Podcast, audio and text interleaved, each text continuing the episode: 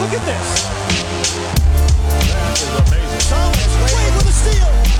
The emotions of Dirk Nowitzki. What he's always dreamed of.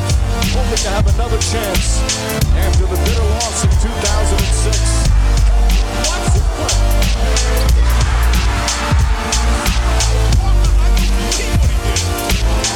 That is amazing. Hallo und willkommen zu Gutnext, dem deutschen Basketball-Podcast im Internet. Mein Name ist André Vogt und ich begrüße euch zu einer neuen Folge unseres kleinen, aber feinen Basketball-Spiels. Heute mit dem Fragen-Podcast am Sonntag. Ja, ich direkt mal vorne weg. Ihr hört es vielleicht an meiner Stimme. Ich lag leider zwei Tage komplett äh, flach. Ähm, ja, ich sag mal so, da läuft man eigentlich jeden Tag mit der Maske in die Kita das ganze Jahr, weil man sagt, hey, geht mir gar nicht um Covid, geht mir um den ganzen anderen Scheiß, der hier rumläuft.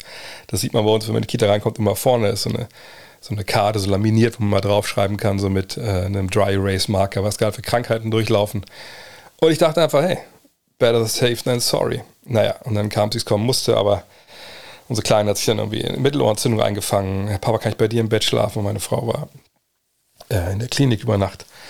Naja, und dann hat es mich dann auch erwischt. Ähm, ich hatte ja selber, nachdem mein Vater gestorben war, jetzt zwei, drei Tage fette Mittelohrentzündung und jetzt ist mir das Gott sei Dank erspart geblieben, aber schon so ein bisschen Fieber, Erkältung. Jetzt war ich zwei Tage einfach richtig raus. Aber heute bin ich wieder da. Deswegen gibt es hier direkt den Fragenport. Und heute Abend natürlich kommentiere ich auch äh, Pelicans gegen Clippers. Weil da kommt gleich nochmal zu. Das Ganze wird hier präsentiert von manscape.com und, und, danke an Manscape an der Stelle, weil sie hatten vor ein paar Wochen gefragt, vor zwei Wochen glaube ich, genau, ähm, sag mal, willst du ein paar Sachen zeigen? Jetzt so vor Weihnachten ist ja mal ganz schön, ne, wenn man mal vielleicht ein Unboxing macht bei dir im Stream oder willst du mal irgendwie ein paar neue Produkte haben, die du noch nicht kennst? Und ich so, ja, weiß ich gar nicht, ob ich irgendwas noch nicht kenne. Aber habe trotzdem gesagt, ja, schick mir ruhig mal das, dies, das, das zu. Haben sie alles gemacht. Und äh, ich werde auf jeden Fall das, äh, dieses eine Peak Hygiene Performance Package 4.0 mal äh, im Stream demnächst auspacken. Aber was ich schon ausgepackt habe, sind halt die Boxer 2.0. Und das ist einfach sehr geil. Ich hatte das aber nicht auf dem Schirm. Das, äh, ich habe schon erzählt, wie geil diese Boxer-Shorts von denen sind. Äh, die erste Generation trage ich eigentlich auch fast täglich. Ähm, aber ich habe nicht gesehen, was für Muster bei der zweiten drauf sind. Also es sind drei verschiedene gewesen, super geil eingepackt. Kann ich auch mal zeigen, demnächst auf Instagram oder so.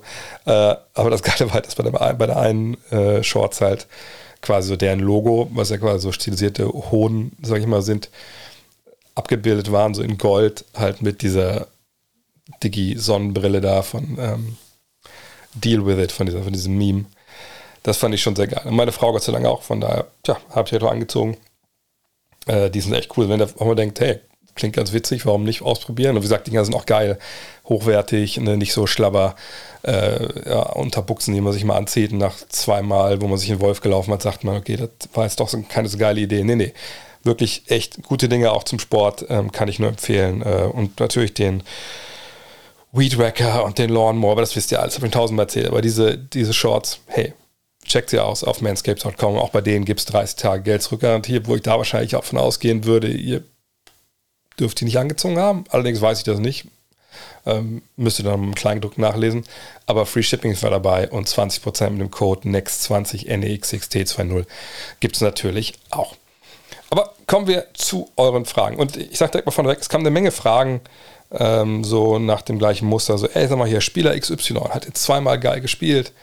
Finde ich geil, hat den Sprung gemacht. Oder ähm, Spiel XY spielt gerade scheiße, hat zwei Spiele, ist der scheiße geworden.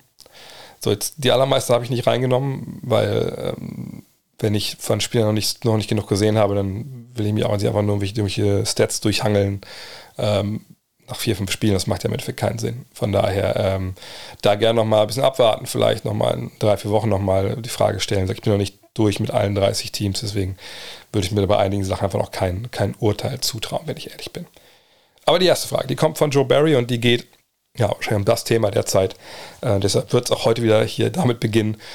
Wann kommt endlich der Westbrook-Trade? Wie lange können es sich die Lakers noch leisten, ihre Erstrunde, Erstrunden-Picks 25 und 27 zurückzuhalten? Machen sie es nicht, werden, also werden sie diesen Trade nicht machen, werden es verdammt harte drei Jahre bis dahin. Die Pelicans nutzen die Pick-Swaps und lachen sich ins Fäustchen. Tut mir leid für dieses frühe Abschreiben der aktuellen, des aktuellen Lakers-Squads, aber ich sehe da schwarz. Bist du da optimistischer?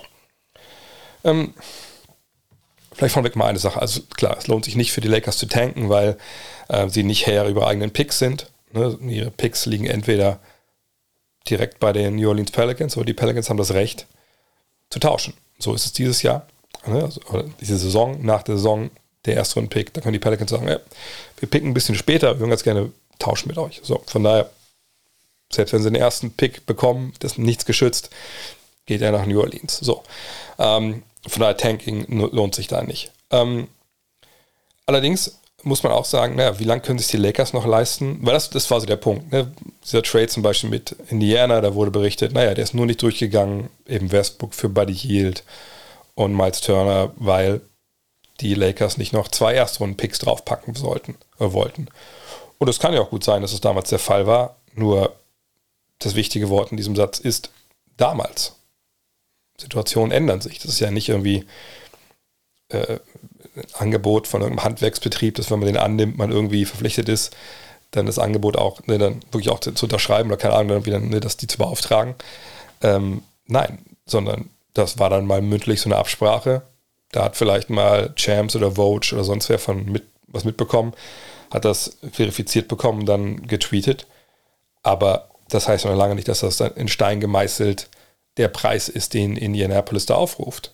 So, und sind wir mal ganz ehrlich, wenn ich der Verantwortliche wäre bei den Pacers, würde ich sagen, hm, also wie was in den Lakers gerade aussieht, ich glaube, mir reichen diese zwei Erstrunden-Picks gar nicht. Also vielleicht hätte ich ja noch, äh, noch einen Spieler oder ich hätte noch irgendwie noch, noch einen Draft-Pick. Denn seht ihr denn die Lakers in der besseren Verhandlungsposition jetzt, als sie das vor ein, zwei Monaten waren? Ich würde äh, ganz klar sagen, die Handlung, Verhandlungsposition ist um einige schlechter. So, ähm, also nicht den Fehler machen zu denken, dass das natürlich vollkommen logisch ist, dass ähm, wenn sie den Deal so machen mit diesen zwei ersten Picks, dass es sofort durchgeht.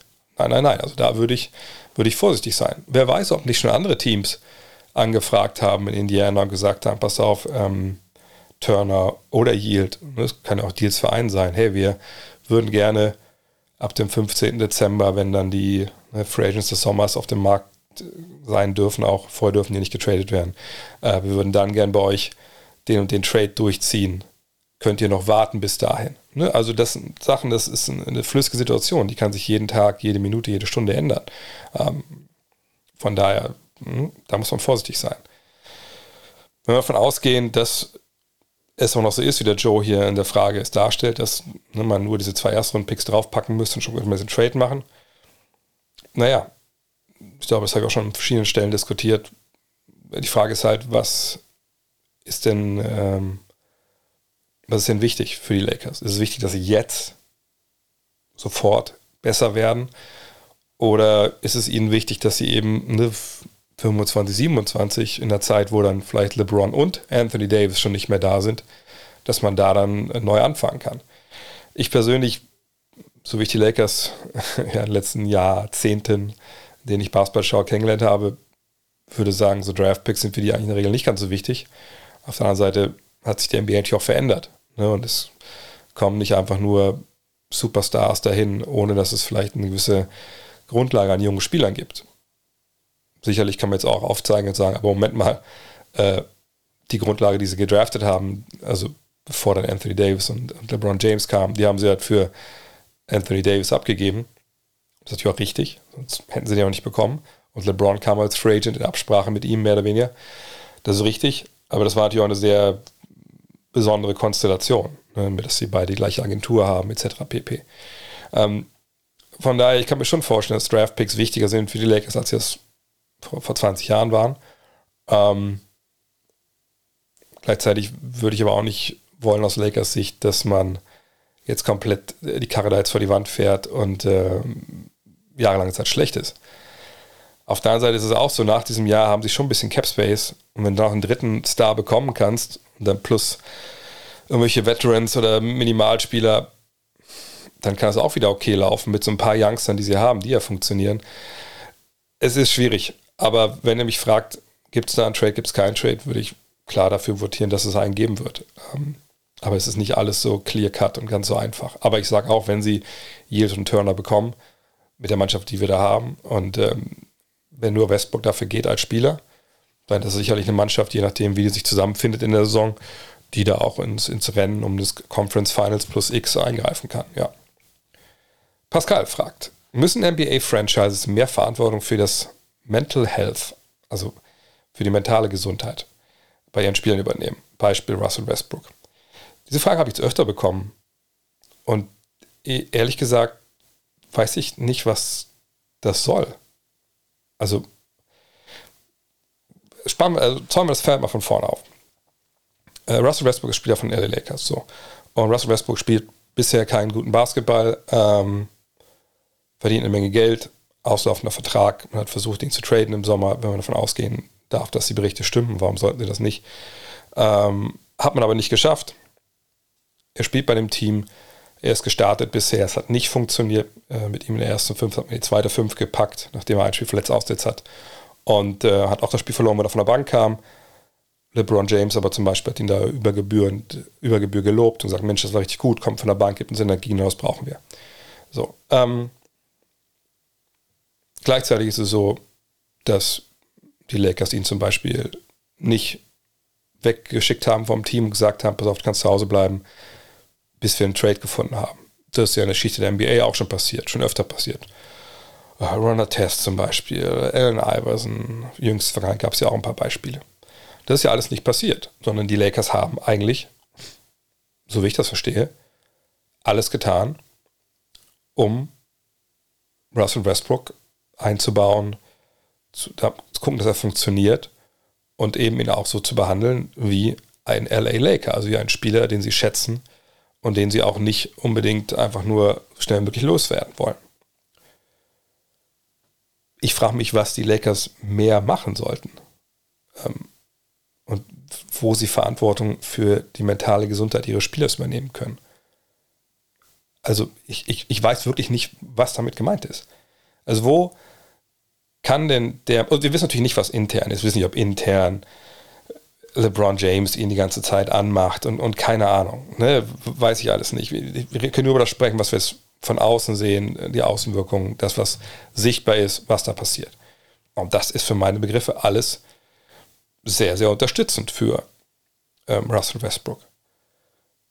Ist es aber nun mal so, dass Russell Westbrook ziemlich offensichtlich keinen guten Basketball spielt, dass er ziemlich offensichtlich schlecht in diese Mannschaft passt und dass er an beiden Enden des Feldes stellenweise richtig, richtig dünne Leistungen bringt? Ja, das ist so. Das gehört zum Sport dazu. Genau wie man überragende Leistungen geben, bringen kann oder mittelmäßige Leistungen. Das ist halt das, was man im Sport erwarten kann, wenn man Sport betreibt. Das gilt für Russell Westbrook genauso wie, für ihr, euch und mich auch. Ähm, Problem in Anführungszeichen ist dann halt, wenn wie bei Russell Westbrook Millionen Menschen in der ganzen Welt draufschauen und Millionen Menschen in der ganzen Welt Zugang zum Internet haben und da dann ihre Meinung kundtun. Allerdings frage ich mich immer, okay, für wen ist das jetzt das Problem? Ist es ein Problem für Russell Westbrook, was im Internet geschrieben wird? Ich würde vermuten wollen, nein.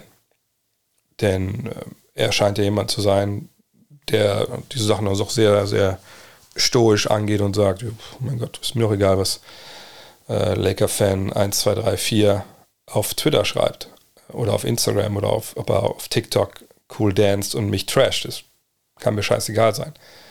Ähm, ist er dagegen vorgegangen, was da letztes Jahr mit Westbrick, mit seinem Namen da im, im, Fernsehen passiert ist? Ja. Konfrontiert er auch stellenweise Fans, die ihn in der Halle verbal attackieren? Also scheint ihn das zumindest nicht kalt zu lassen. Ja, ist auch richtig. Aber von da, von, von diesen Dingen auf eine mentale Erkrankung zu schließen, finde ich schon relativ sportlich, wenn ich ehrlich bin. Ähm, sicherlich ist das alles nicht schön. Und sicherlich ist auch nur Cyberbullying und, und, und all die anderen Sachen sind, sind große Probleme, gar keine Frage.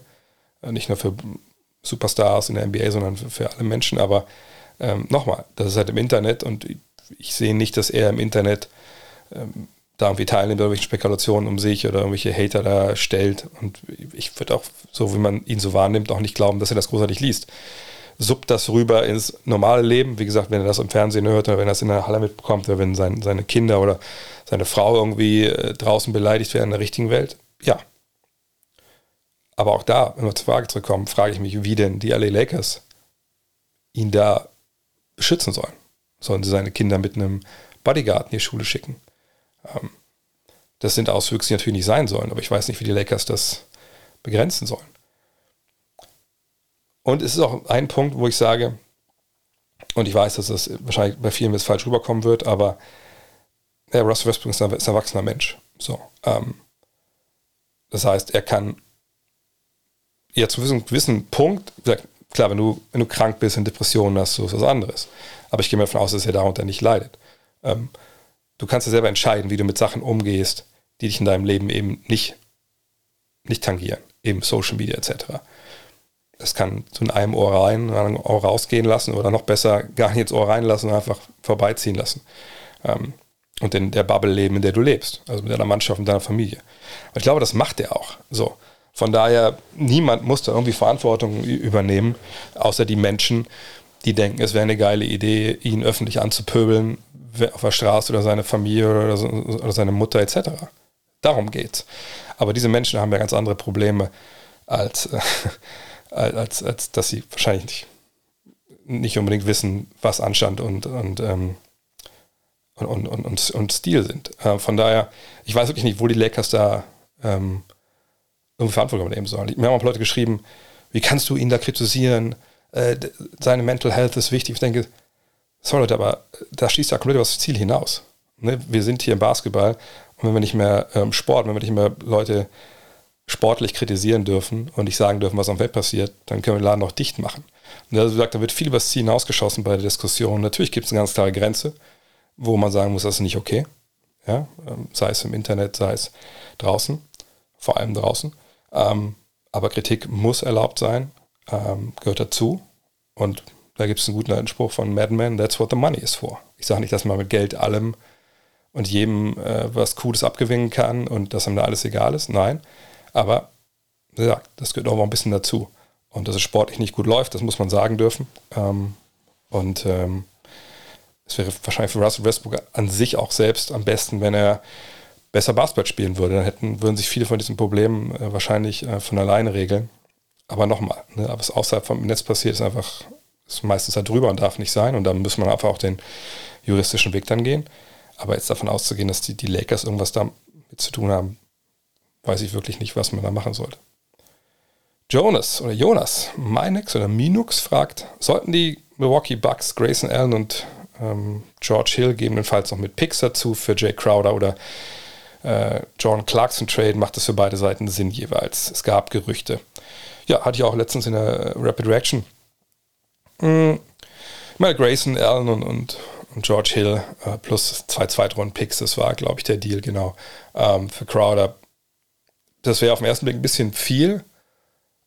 Auf der anderen Seite wäre es aber auch jetzt für, für die Bucks jetzt nicht unbedingt äh, das, ist das Ding, das Genick bricht. Sie würden mit Crowder einen 3D-Spieler bekommen, Davon kann man nicht genug haben. Grayson Allen hat selber davon gesprochen, zuletzt, dass er ein bisschen mehr konstruiert hat im Sommer, ne? mehr mit Ball auf dem Boden zu spielen, also mehr Drives auch anzubieten, nach dem Catch, nicht nur Catch and Shoot. Ähm, also nochmal Catch und Drive. Das sah auch jetzt in den ersten paar Spielen gar nicht so schlecht aus, was ich gesehen habe. Ähm, und Hill ist sowieso ein Throw-It nur. Ähm, also Grayson Allen würde sicherlich den, den Suns in der Hinsicht helfen. Und die haben im Endeffekt ja auch äh, quasi nichts zu verlieren, denn Crowder will nicht mehr für die spielen, Punkt. Ähm, Frage ist halt so ein bisschen, haben sie denn genug Shot Creation? Das war das Problem natürlich im vergangenen Jahr, als Chris Middleton ausgefallen ist und äh, Antetokounmpo da mit Rawley allein unterwegs war. Äh, da hilft ihnen aber Crowder auch nicht weiter. Muss man davon ausgehen, dass das Middleton sich verletzt. Also er hat sich natürlich in letzter Zeit oft verletzt, aber ne, ich würde eher dann mich wahrscheinlich für Crowder statt Clarkson auch entscheiden, weil Clarkson gibt natürlich Shotmaking, keine Frage. Aber Clarkson ist natürlich defensiv einfach eine Wurst. So. Und ähm, sicherlich äh, ist es dann auch immer noch okay, wenn er hinter Antetokounmpo steht und vielleicht Antetokounmpo und Lopez. Aber ähm, Gefühl sagt mir, für mich ja für Crowder entscheiden, weil ich glaube, dass, dass die Position einfach besser ist und bei dem weiß ich auch, dass der in NBA Finals auch spielbar ist. Dennis Seifert fragt, wie wärst du zum Start Situation um Ben Simmons? Er und seine Leistungen sind ja nach jedem Spiel Thema der Medien. Er spielt äh, nicht so, als hat er seine mentalen Probleme hinter sich gelassen. Und das Ganze schwebt ja schon sehr über der Mannschaft. gut, ich meine, dass die Zahlen bei ihm jetzt nicht äh, top sind, dass das nicht ne, die Leistungen sind, die man sich erwartet von jemandem wie Ben Simmons. Ich glaube, das äh, sieht jeder so, der momentan auf die Zahlen drauf schaut. Ähm, ob das jetzt unbedingt seine mentalen Probleme sind, weiß ich nicht. Also so weit würde jetzt nicht gehen, das da jetzt mit, ähm, mit reinzunehmen. Sicherlich. Ne? Das war äh, ein Grund, warum er vergangenes Jahr nicht, kein Basketball gespielt hat. Aber ich würde vor allem erstmal anbringen wollen, naja, er hat ein Jahr lang kein Basketball gespielt. Ne? Und dann jetzt zurückzukommen ne, zu einer Mannschaft, die ja, natürlich eine Menge Leute den Ball werfen, ne? was ja auch für ihn gut ist wenn er selber halt im Halbfeld dann nur Playmaker sein kann, sich bis auf die defensiven Aufgaben und die Transition konzentrieren kann. Aber es ist natürlich schon was anderes, wenn du vorher ähm, mit Tobias Harris und Jalen Beat gespielt hast und jetzt spielst du mit Kyrie Irving und Kevin Durant, also zwei Jungs, die selber den Ball in der Hand haben wollen, äh, die selber auch für andere kreieren. Ähm, ich glaube dann die, so die erste fünf mit ihm und Nick Claxton sind ja auch so ne, zwei Jungs, die gar nicht werfen können. Ähm, da fragt man sich natürlich dann schon, wie ja, wie funktioniert das generell so? Ähm, aber ich würde schon sagen, dass natürlich gerade in New York, wenn du hinkommst, wenn es diese Vorgeschichte gibt, du nicht lieferst. 6,2 Punkte ist natürlich auch ein bisschen zu wenig. 6,5 Rebounds und 7,2 Assists, da kann ja keiner was sagen. Ähm, dass da ein gewisser Druck entsteht in den Medien. Ne? Nochmal auch da, wie man die dann sich ranlässt, ist ja eine andere Frage. Äh, ist ja auch klar.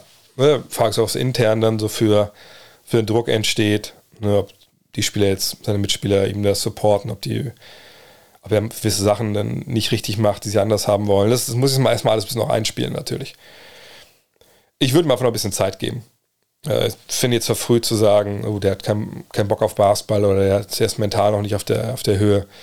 Und ich würde auch nicht sagen, dass das seine mentalen Probleme über der Mannschaft schweben. Ich glaube, dass eher generell dieses, naja, dieses nicht zur Ruhe kommende Chaos rund um die Netz finde ich eigentlich viel, viel schlimmer, so als das, was jetzt Simmons angeht. Weil Simmons Probleme sind, sind basketballerischer Art. Ja, aber wenn natürlich Kyrie Irving ja, zum einen natürlich Sachen macht, die man einfach nicht, nicht gut heißen kann, wenn man so einen Film da teilt, so Social Media, der antisemitische ähm, Inhalte transportiert und das dann auch noch verteidigt danach und, und dann Journalisten, die nachfragen, warum er das denn gemacht hat, warum er denn solche so die Inhalte promotet, sagt, ich promote die ja nicht, ich habe das nur mir gepostet, ihr wollt doch nur berühmt werden mit, mit, mit jetzt diesem Clip hier aus der Pressekonferenz. Das ist ja fast schon ekelhaft ignorant, wie der sich jetzt momentan da stellenweise äußert. Und äh, klar, spielt er momentan äh, wahnsinnig tollen Basketball, also so viel Dreierquote, die ist natürlich unter 30 Prozent. Ähm, also offensiv ist es natürlich momentan super. Aber ähm, für meine Begriffe, dieses Team hat momentan, äh, wie gesagt, das Problem, dass da immer wieder Unruhe ist bei, bei Kyrie Irving. Da mag man sich gar nicht vorstellen, was da hinter den Kulissen äh, abgeht. Und dann, ähm, ja, verteidigen halt nicht. Ne? Also ich meine, sie rebounden am eigenen Brett nicht. Ähm, Defensivrating ist das schlechteste der Liga. Jetzt haben wir auch schon sechs Spiele gesehen. Ähm, ne? Sicherlich war es auch jetzt nicht das, äh, das äh, leichteste Auftaktprogramm, im Gegenteil, aber ähm, ne, das sind, glaube ich, eher sportliche Gründe und, und, bei Ben Simmons würde ich einfach noch ein bisschen warten wollen, äh, bis er, wie er dann da in diesem, wie gesagt, diesem Chaos zurechtkommt irgendwann. Mirko Nori fragt, äh, ist schon etwas früh in der Saison, aber mein viel zu früher Eindruck von Franz Wagner ist, dass er seine größere Rolle, dass er eine größere Rolle hat, auch mit mehr Playmaking-Aufgaben, aber dass er sich in der Rolle noch sehr schwer tut ist weniger effizient. Der Tenor war ja vor der Saison eher, dass ein Sprung von ihm zu erwarten ist. Nicht falsch verstehen, ich finde es toll, dass er das Vertrauen bekommt. Und ich glaube auch daran, dass er sich besser zurechtfindet. Aber wie siehst du ihn nach der ersten Woche? Also erstmal ist es eigentlich Blödsinn, nach einer Woche drauf zu schauen und zu gucken, oh, ist der jetzt besser drauf als vorher oder so. Weil, äh, ne, nochmal, das ist dieser alte Punkt, den ich dieses, dieses, zu, der, zu dem Zeitpunkt im Jahr immer sage, such dir einfach mal aus der vergangenen Saison eine Woche raus bei irgendeinem Spieler und ihr findet sicherlich eine Woche, die genauso gut oder schlecht gelaufen ist für dieses, für dieses Jahr. So, ähm, von daher sollte man da immer sehr, sehr vorsichtig sein. Was stimmt, ist, dass er sich ineffizient schwerer tut. Ne? True Shooting ist gefallen. Ähm, PER, wenn ihr damit arbeiten wollt, ist gefallen. Ähm, man auf die Counting Stats guckt, dann sieht man, er spielt äh, knapp drei, drei Minuten mehr. Dreierquote steht über 21,4% statt 35. Ähm, dafür ist die Zweierquote von 51 auf fast 58 gestiegen. Ähm, und so Assists äh, und Total und Rebounds auf 36 Minuten kann man mal ganz gut schauen. Das ist eigentlich das gleiche. Turnover sind halt gestiegen von 1,8 auf 36 Minuten auf 3,3.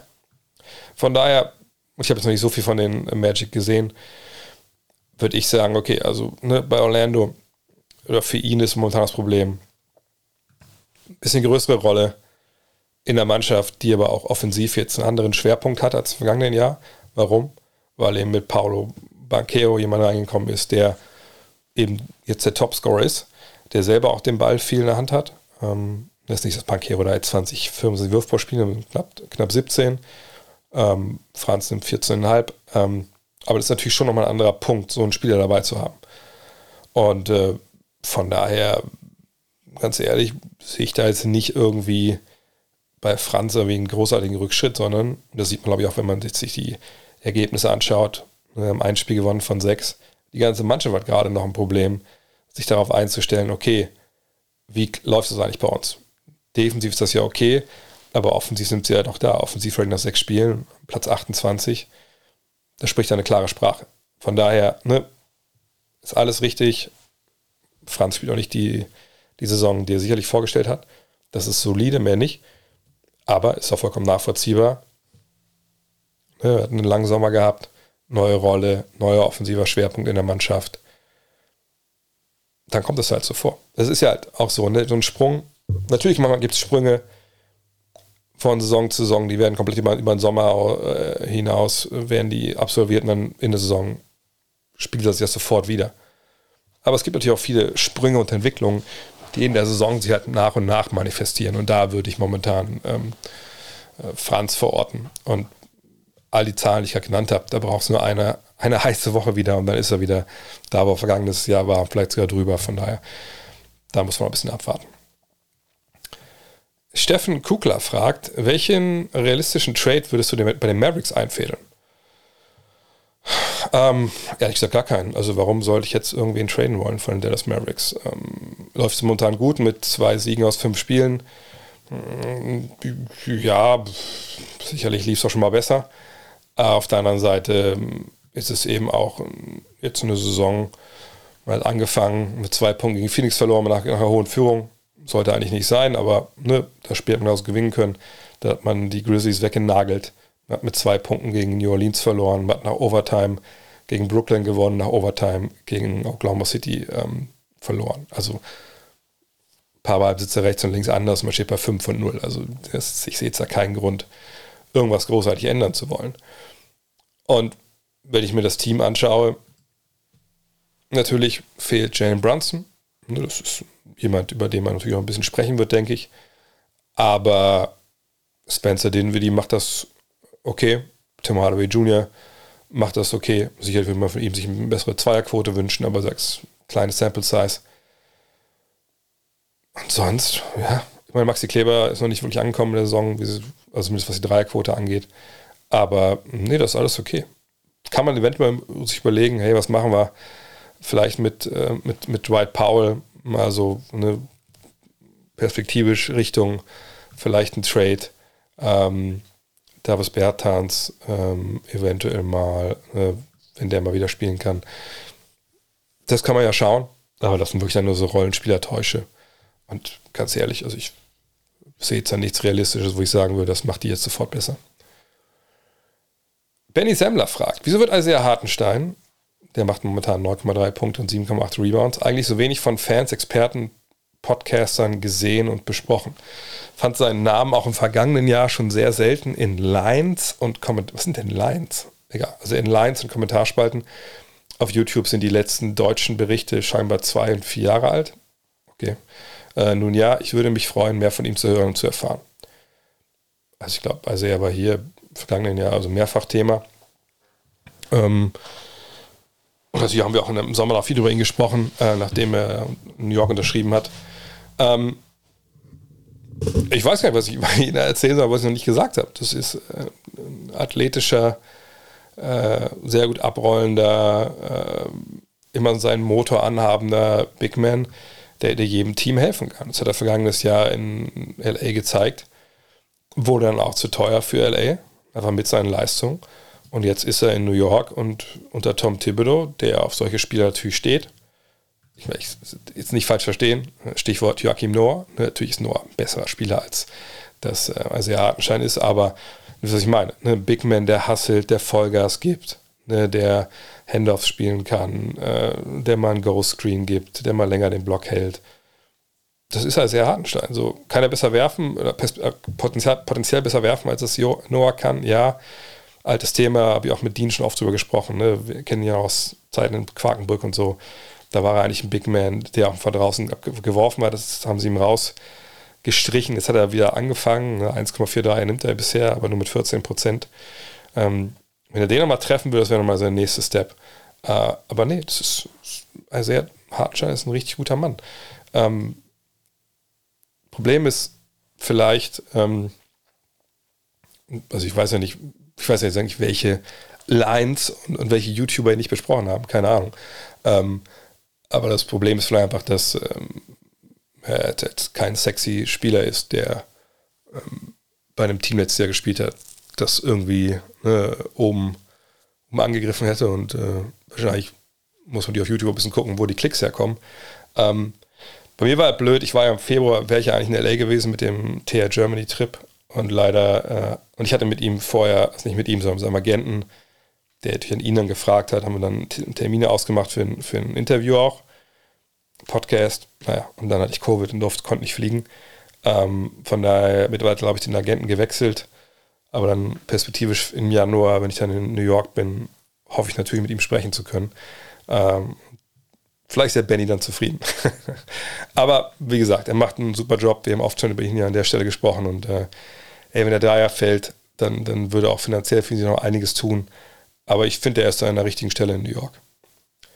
Sebastian Dynanim fragt, haben Devin Vassell oder Calvin Johnson von den San Antonio Spurs langfristiges Zeug zum All-Star?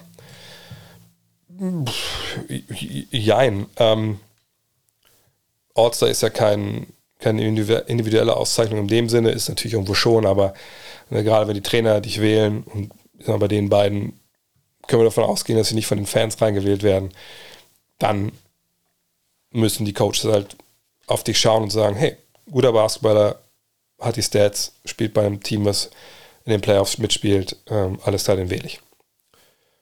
Jetzt kann man sagen, gut, ich stehe aber 4 und 2, warum soll ich nicht in die Playoffs kommen?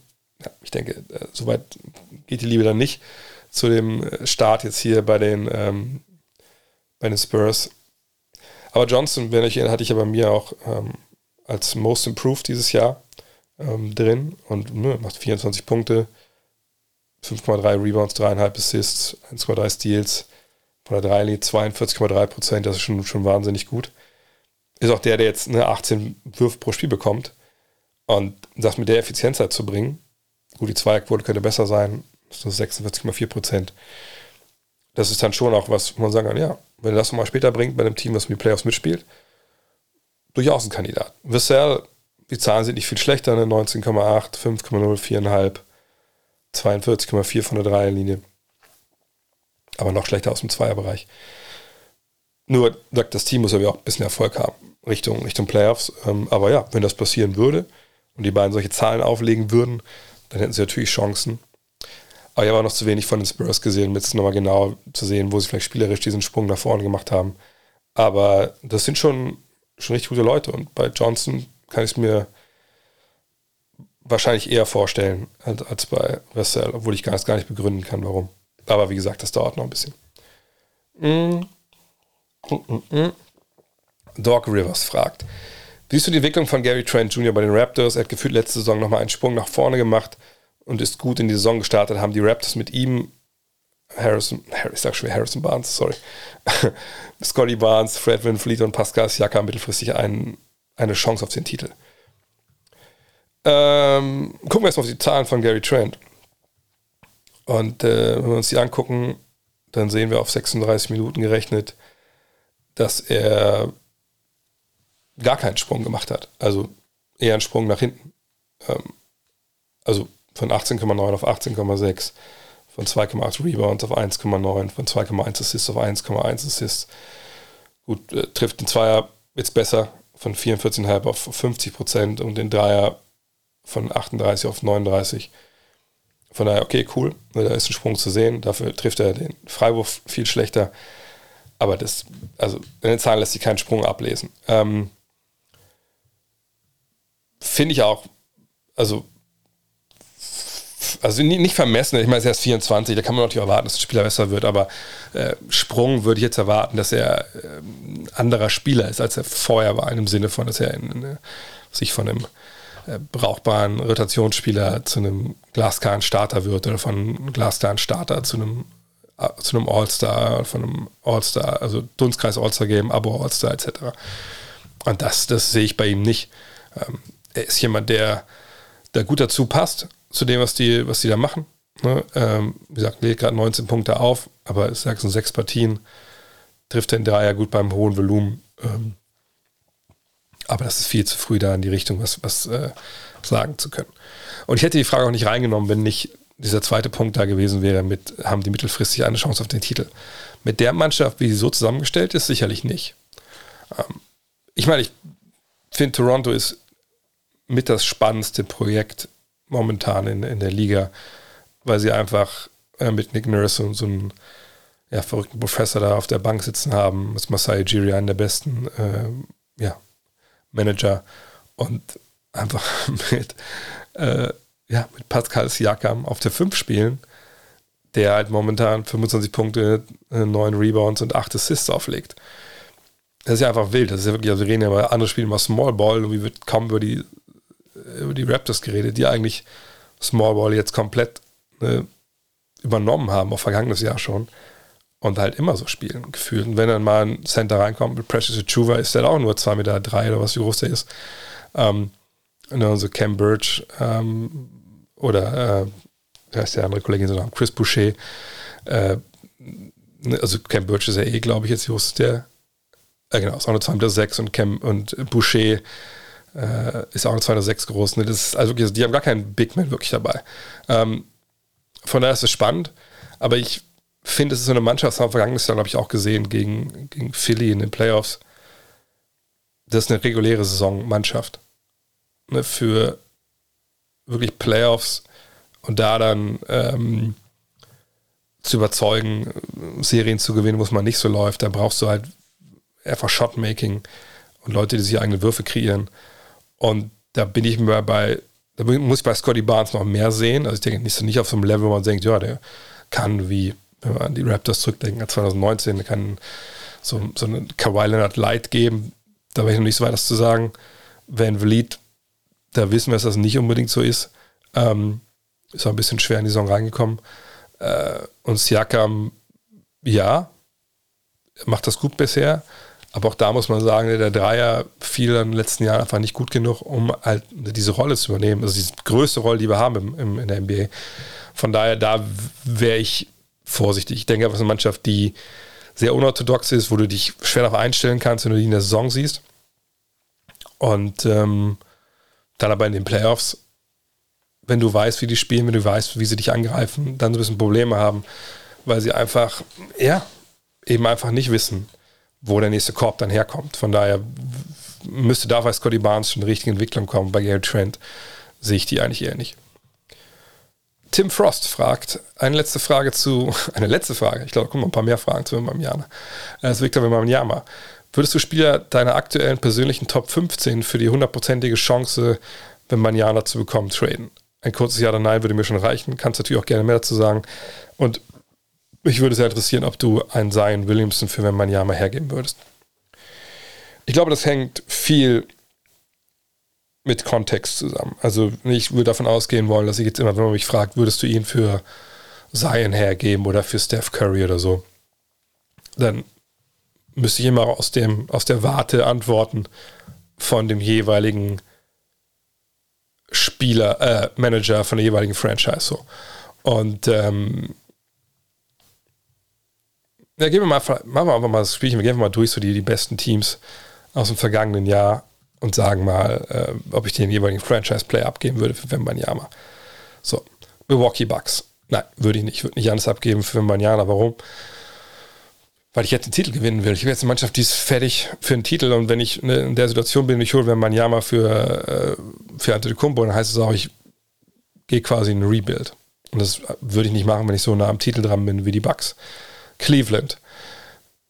Gut, bei Cleveland wäre es denn jetzt der beste Spieler. Also äh, Darren Mitchell, äh, Vincent Garland äh, oder eben Evan Mobley. Da würde ich es wahrscheinlich machen, auch mit allen dreien. Einfach weil ich sage, wir sind ja eigentlich quasi eh, die sind nicht mehr im Rebuild, aber wir haben eine junge Mannschaft. Wir sind auch schon relativ breit aufgestellt auf der Position, wo er dann spielt. Ich meine, gut, jetzt, wenn man ihn hätte, Mobley und Jared Allen wäre vielleicht ein bisschen viel, aber sagen wir ihn für Mobley tauschen.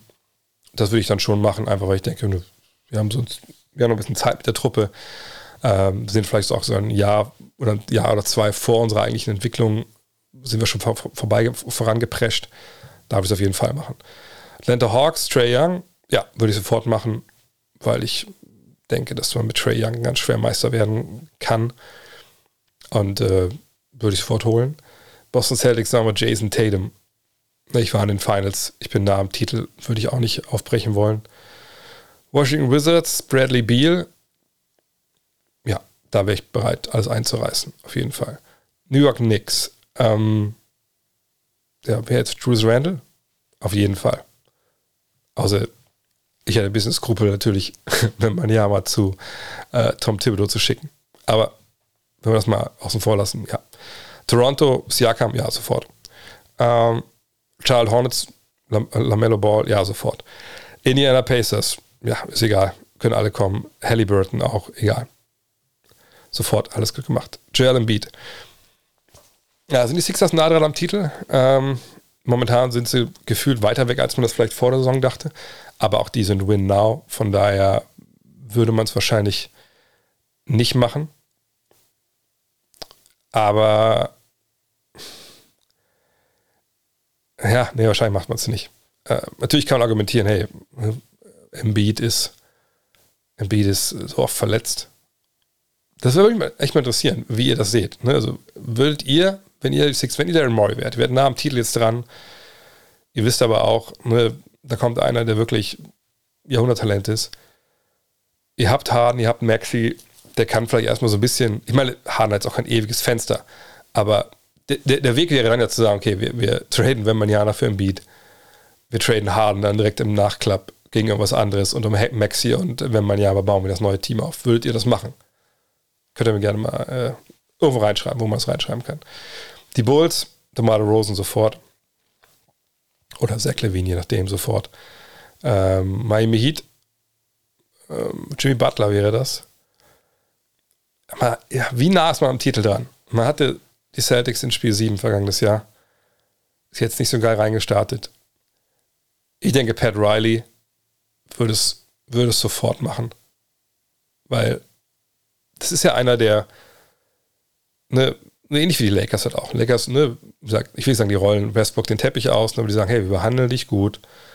Wir wollen hier niemanden irgendwie äh, einen Dolch Rücken haben oder irgendjemanden. Ne, wir, wollen, wir behandeln dich mit, mit Stil und mit Klasse. Und genau das macht ja Pat Riley mit seinen Leuten auch. Aber Pat Riley sagt auch immer, ey, das ist ein Business. Ne? Ihr seid Business-Partner, wir sind Business-Partner. Wenn wir hier sind, sind wir wie eine Familie. Aber wir müssen auch das Beste machen, was für die Familie dann rauskommt. Und von daher, ich glaube, wird Jimmy Butler traden. Einfach weil er weiß, nein, ähm, wir sind, waren nah dran, aber wir sind nicht nah genug dran. Und wenn er den bekommen können, wenn man ja mal, klar, wird auch Adebayo wahrscheinlich noch getradet. Obwohl, Vielleicht erstmal mit Adebayo, kannst du probieren. Aber ich bin mir hundertprozentig sicher, dass äh, Miami Heat äh, dann Jimmy Butler traden würden, ja. Die Brooklyn Nets, wenn die könnten, würden die wahrscheinlich äh, Kevin Durant, Kyrie Irving und Ben Simmons alle drei zusammen für Wembanyama traden, damit der, der Scheiß dann am Ende hat. Detroit, wer ist das? Cunningham, ja, sofort. Orlando, Banquero, ja, sofort. Portland Trailblazers, Dame Lillard. Ja, sie wollten jetzt nicht neu anfangen, jetzt sind sie bei 5 und 1. Das ist so ein Fall, wo das, wo äh, der Kopf Ja sagt und das Herz Nein. Aber ich bin mir sicher, dass du trotzdem Dame da traden würdest, ja. Also man sagt dass es natürlich alles finanziell nicht wirklich oft dann geht, aber ne, nur, für, den, nur für, dieses, für diese Frage hier. Phoenix Suns, Devin Booker. Ja, würde ich traden. Äh, Booker hat eine wahnsinnige Qualität, aber ich denke, Booker ist nicht, kann nicht der beste Spieler eines Meisterschaftsteams sein. Und wenn man ja mal, glaube ich, kann das sehr wohl. Utah Jazz, ja, na klar, deswegen, deswegen tanken die eigentlich in Anführungszeichen. Und wenn wir jetzt Markan, ja, sofort. Denver Nuggets, Nikola Jokic. Nein, auch da, ähnlich wie in, in Milwaukee, die wollen jetzt angreifen, die wollen jetzt Meister werden. Da ist das Team auf aufgebaut du hast keine Zeit dann auf wenn man ja mal zu warten. Und du müsstest auch auf ihn warten, noch ein paar Jahre. Timberwolves, Carl Anthony Towns, sofort. Ich glaube, das ist, also, wenn du dieses Experiment mit Towns und mit Gobert starten willst, kannst du es auch mit Gobert und äh, wenn man Yama starten. Ähm, man, also ich will nicht sagen, dass sie besser werden jetzt sofort, aber perspektivisch werden sie einfach auch besser, wenn sie dann, ähm, selbst wenn man Yama, der erst bei 50 Prozent ist oder so, äh, als Towns einfach am einiges beweglicher ist. Also ja, sofort. Die Grizzlies, John Morant. Mh, mm. ah, das ist eine sehr, sehr gute Frage. Ich glaube, man, man müsste es wahrscheinlich eigentlich machen, aber ich glaube auch, dass Memphis das nicht machen würde. Ich glaube, die würden äh, Ja. Ist Ja der beste amerikanische Basketballer zurzeit? Kann man, glaube ich, ganz gut behaupten. Ähm, und dann würde es wahrscheinlich Ja behalten und Vollgas geben. Aber es ist verführerisch. Aber ich glaube, ich würde Ja behalten. New Orleans, Zion, ja, Trade würde ich machen. Ähm, so gut Zion ist. Zum einen gab es dazu viele atmosphärische Störungen. Zum anderen die Verletzungshistorie. Ne, weil ich meine, da, wenn es wirklich dann so kosten-nutzen-mäßig siehst, dann siehst du ja gut, das sind zwei überragende Talente ne, können vielleicht die beiden Jungs sein, die die nächsten Jahre auch mit dominieren. So. Ähm, aber bei dem einen hast du eben diese Verletzungshistorie. Und das jetzt gerade gut läuft und du vielleicht diesen Trade dann machen könntest, weil es gut läuft, das musst du ja als Chance betrachten. Also von daher, ja, auch weil ich bei Zion einfach ähm, wirklich, das sehe ich bei Anthony Davis, wenn man der jetzt zu Boden geht, dann sieht man ja aus wie, wie, wie der Schrei von Edward Munk. Und man denkt, oh Gott, oh Gott, bitte, bitte, bitte, bitte steh wieder auf. Äh, von daher, ja, würde ich auch trainen.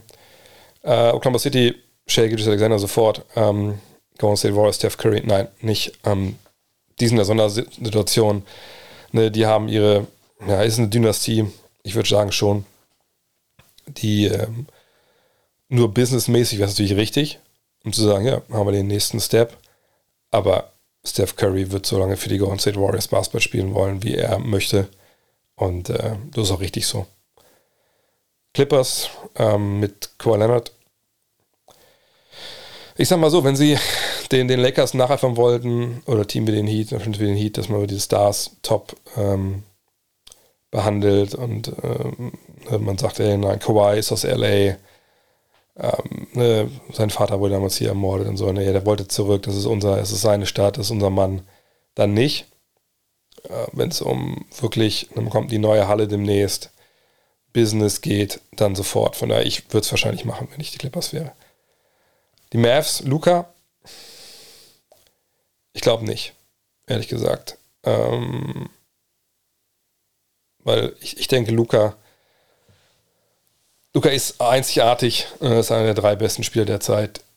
Den hast du schon mal ähm, bei ihm so die Fragen, die man hat, ne? so vielleicht ein bisschen Fitness, körpermäßig. Ich denke, die wird er alle in Kürze dann auch richtig beantworten. Er ist jemand, der neben dem Ball die Hand geben kannst und sagen, du bist die Offense. Das muss ich erstmal sehen bei Wimanyama, wie das bei ihm ist. Von daher würde ich mich da schon für Luca entscheiden. Auch weil er natürlich auch schon da ist und das Ding auch schon, schon läuft da. Sacramento, ja, wie soll man nennen? Darren Fox, Keegan Murray, auf jeden Fall würden die Wimanyama holen. Die Rockets auch äh, Jalen Green oder wer immer da jetzt nennen möchte. Äh, und die Lakers, LeBron oder Davis. Ja, wie gesagt, ne, sie würden ja eigentlich ne, ihre Spiele da eigentlich anders behandeln. Aber an dem Punkt muss man dann auch sagen, nee, das ist dann hier, das ist dann hier wirklich eine einmalige Chance. auch so ein bisschen aus der Bredouille rauszukommen, dass die beiden besten Spieler zum einen nicht mehr lange Vertrag haben und der eine schon fast 40 ist ähm, und es einfach nicht, nicht läuft und man eigentlich einen Neuaufbau starten sollte. Von daher, ja, ich würde auch Anthony Davis oder LeBron James für Victor Wembanyama traden in der Situation, wo die Lakers jetzt sind. Wenn die Lakers in der Must-Win sind oder jetzt eine Win-Now-Ding wären mit einem Team, das das reißen könnte, dann nicht. Aber so wie sie sich momentan präsentieren was man da sieht, würde ich den Trade auf jeden Fall machen. Technik fragt, mir sind bei Live-Übertragungen jetzt einige Male schon Kommentare aufgefallen, die aufs Tanken abzielen. Gerade wenn es bei vermeintlich schwächeren Teams am Ende eines, einer Partie eng war, kam Anmerkungen wie, naja, die sind ja auch nicht böse drum, wenn das Ding verloren geht. Natürlich eine Anspielung auf den, ja, die Möglichkeit, wenn man Yama zu traden oder zu, zu draften. Meine Frage zieht da ein bisschen auf die Umsetzung von Tanking ab. Ich kann mir zwar vorstellen, dass man sich das vor einer Saison im Front Office schön zurechtlegt, aber alles wegtradet, was gut ist, etc. pp. Also in der Theorie klar, aber wie verhält es sich mit den Spielern auf dem Feld? Gab, gibt es da wirklich dann auch mal inoffizielle Anweisungen, wenn beispielsweise ein Spiel am Ende eng ist? Als Spieler ist doch fast eigentlich unmöglich, wenn man Sport ja vor allem auf dem Level irgendwie treibt. Blablabla. Egal. Ja, ich mache es ganz kurz, weil ich es jetzt gefühlt in jedem Stream, jeder, äh, in jedem Fragenport beantworte. Es gibt diese zwei Level, Management, ne, die geben dir als Trainer, dir als Mannschaft zu wenig Talent, um zu gewinnen. Und dann gibt es natürlich ne, das, was du dann daraus machst. Und äh, für meine Begriffe das Einzige, was sich überschneidet dann, ist, wenn wirklich ähm, gerade so jetzt am Ende dann raus, wenn dann ein bisschen absehbar ist, was ich, wenn wir das jetzt Spiel verlieren, dann, dann sind wir ähm, näher dran an den 14 Prozent, ne, die man auf dem ersten Pick hat oder auf diesen 52 Prozent auf die ersten vier Picks, wenn man zu den drei schlechtesten Teams gehört, dass man dann nochmal sagt als Management, so, ey, nehmen wir mal einen Namen, aber einen, aber Shea Alexander, du hast jetzt plantar Fasciitis. Ähm, oder man sagt, hey, Trainer, wir wissen, dieser Veteran hat das gut gemacht bisher, aber wir würden ganz gerne den Youngster jetzt mal starten sehen. Aber der Youngster muss ein paar, muss ein paar Crunch-Time-Minuten bekommen. Ne, solche Anweisungen. Also quasi, wenn das mit, dem, mit der Kaderzusammenstellung nicht reicht, dass wir genug verlieren, dann nochmal zu sagen, hey, lass uns mal den Youngster noch mal ein bisschen entwickeln. So. Das sind so Dinge, die sehen wir auch jedes Jahr, wenn kein Tanking ist. Wir sehen ja jedes Jahr auch im, im April dann die, die, Bewegung, dass man halt jüngere Spieler mehr Minuten gibt, damit die sich halt, ja, ne, ihre Raps, ihre Wiederholungen holen, weil es dann auch egal ist. So. Und das kommt on top. Aber dass man jetzt sagt, hey, letzter Auszeit, letzter Wurf, äh, wir liegen mit einem hinten, ja, dribbel dir bitte mal auf den Fuß. Nein, das wird nicht gemacht. Äh, und das kannst du im Team auch nicht verkaufen. Und nochmal, ne, Team, Trainer, äh, Trainer und ähm, Spieler haben kein großes Interesse an Tanking. Ähm, warum soll ich Interesse daran haben, dass mir jemand meinen Job wegnimmt, vielleicht nächstes Jahr? Von daher, nein, ähm, ne, Tanking läuft so, wie ich es beschrieben habe. Und wenn dann die Trainer einen zu guten Job machen, dann musst du nochmal nachjustieren, aber nicht in den Spielen an sich selbst. Benedikt Schubert fragt, Reggie Miller hat im Whoop-Podcast gesagt, dass er, erst, dass er erst so richtig mit 15 mit organisierten Basketball angefangen hat. Mhm. Davor hat er gegen seine Schwester verloren. Äh, seine Meinung war, dass die heutigen Draft Prospects alle schon sehr trainingsalt wären, da die schon, da sie schon viele Jahre AEU gespielt haben. Dies würde seiner Meinung nach Burnout, schlechte Motivation bei jungen Spielern erklären. Sein früher war das bessere Ansatz war, dass das in diesem Ausmaß damals nicht gegeben hat. Wie stehst du dazu? Ähm, es gibt durchaus ähm, Untersuchungen, ich habe auch ein, zwei Studien, äh, so in die Richtung auch, dass ähm, diese ganz frühe Spezialisierung auf eine Sportart auch Verletzungen zum Beispiel ähm, fördert.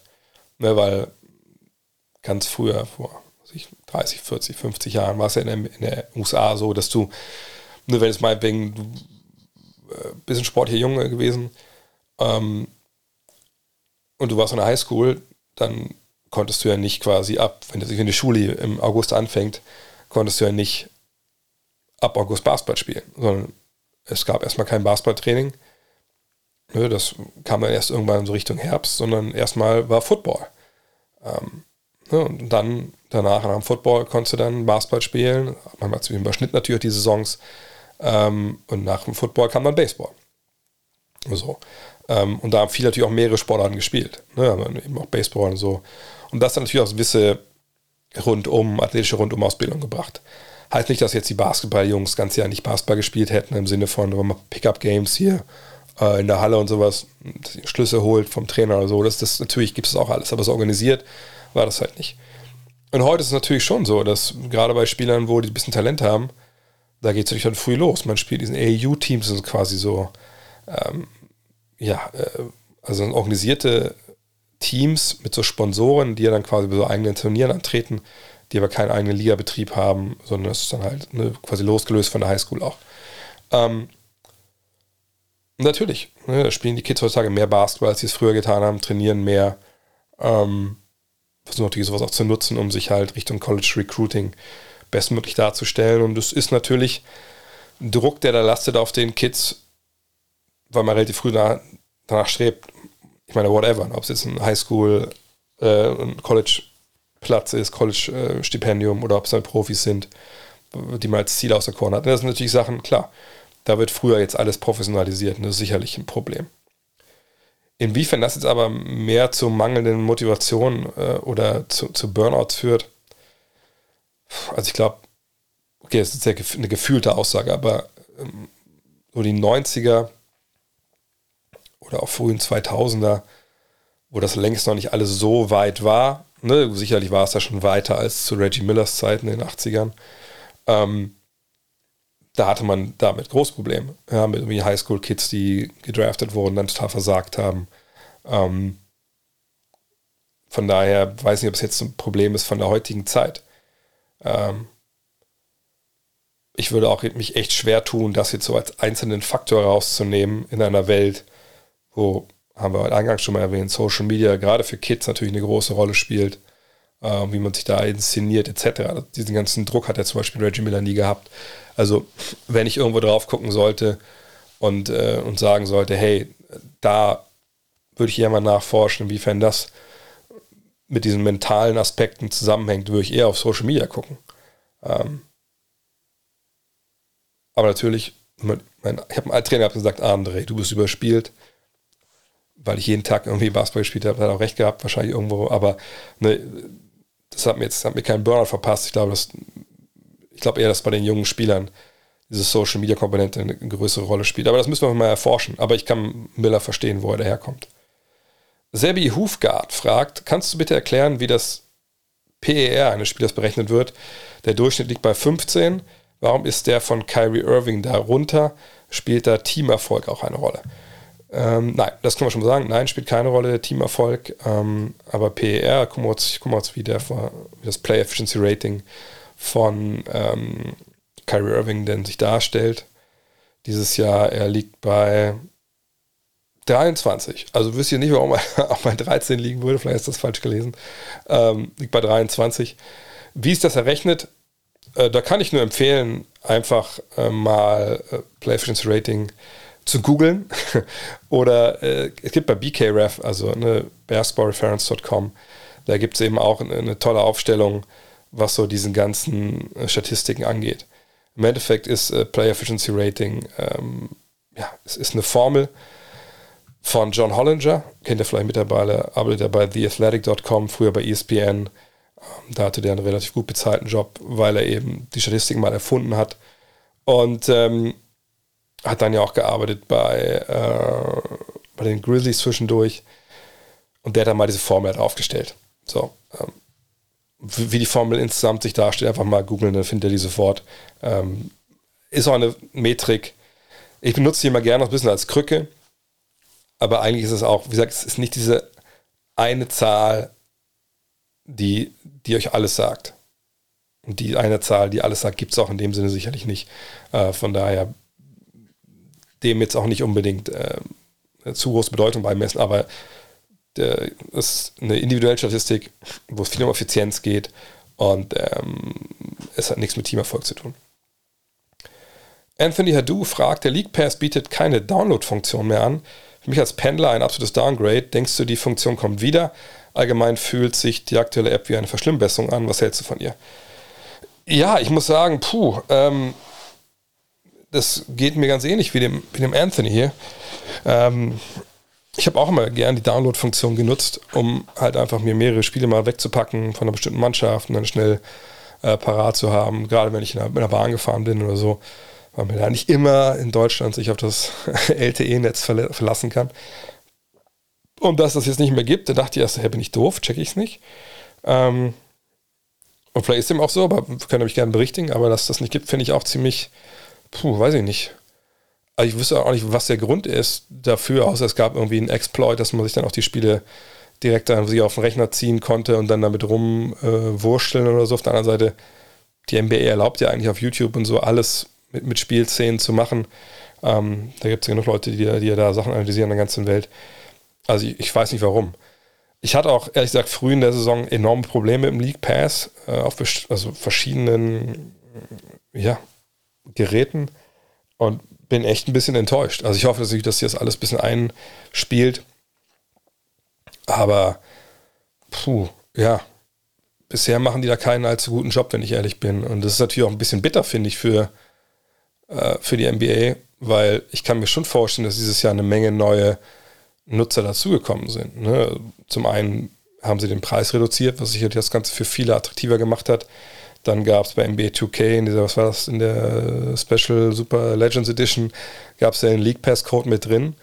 Ähm, und dann aber nicht top abzuliefern, ist natürlich ein bisschen schwierig. Gut, kann man sagen, Saison ist lang und wenn sie das in ein, zwei Monaten alles geregelt hat, dann gibt es auch keine Probleme mehr. Ja, sicher, aber momentan liefert das nicht sogar so ein tolles Bild, wenn, wenn ich ehrlich bin. Ich weiß nicht, wie eure Erfahrungen da sind. Ähm, also, ja, finde ich, find ich nicht so gut, ehrlich gesagt, gerade. Frank Florian fragt: Zurzeit ist es mehr als eine Augenweide, Alba Berlin in der Euroleague spielen zu sehen. Vor allem die Spielintelligenz und Pässe von Luke Sigma stechen dabei heraus, dass er neben Joe Vogtmann und Nicolas Medley der vermutlich beste Passgeber unter den Big, Big Men in Europa ist, sollte hinreichend bekannt sein. Aber wie viele Big Men neben Jokic siehst du in der NBA davor? Nur in Bezug auf Passing Skills, alle anderen Skills mal außen vor gelassen. Boah, finde ich schwer zu bewerten, ähm, weil äh, ich schon sagen würde, dass Passen ist in der Fieberwelt um einiges schwerer in bestimmter Hinsicht als in der NBA. NBA ist das Feld weiter, ähm, du hast keine Zone in dem Sinne. Na klar, kannst du 2,9 Sekunden in der Zone stehen, ne? defensiv, alles gut, aber ähm, ich glaube, die, die Räume, die du dann bespielst, sind schon um einiges kleiner, äh, ähm, um einiges kleiner in der, äh, in der Fieber. Und wenn du da die geilen Dinger spielst, dann hast du sicherlich da eine bessere Übersicht etc. Ähm, aber ich finde, Passing Skills sind generell schwer zu bewerten, weil, ähm, also ich meine, wenn er Dreier werfen kann, so, dann kann man sagen, gut, er kann Dreier werfen und der auch, wer wirft besser? Dann kann ich sagen, gut, dann gucken wir mal auf die Dreierquote. Okay, der trifft besser als der andere. Kann ich es mir leicht machen. Kann ich aber auch sagen, ja gut, aber können wir noch mal kurz mal nachschauen, wenn es um die NBA geht. In der Ligen gibt es das leider oft nicht.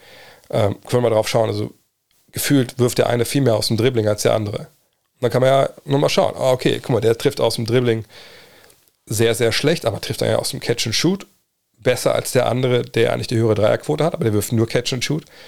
Ach, guck mal, der hier, der so geil die geilere Quote hat, ähm, der kriegt meistens super freie Dreier. Hm. Und der andere, der ist eigentlich ziemlich oft verteidigt. Das kannst du ja in der NBA auch sehen, weil man sehen kann, wie weit ist der Verteidiger weg, wenn du wirfst. So. Also selbst sowas Simples ist dann auf einmal gar nicht mehr so simpel, wenn man sagen will, wer ist der beste Dreierschütze. Und dann ist beim Pasken natürlich so, dass wir gar nicht so eine Quote haben. Klar, wir Assists, aber was heißt das denn? Das heißt ja nur, dass du jemand den Ball zugespielt hast, der dann sofort eine Korbaktion startet oder eine wirft und dann trifft. Und dann kriegst du den Assist. Egal, ob dein Pass jetzt ihn freigespielt hat oder ob du einfach nur gestolpert bist und äh, du hast den Ball in größter Not irgendwie weiter gepasst und der hat den aber reingeworfen.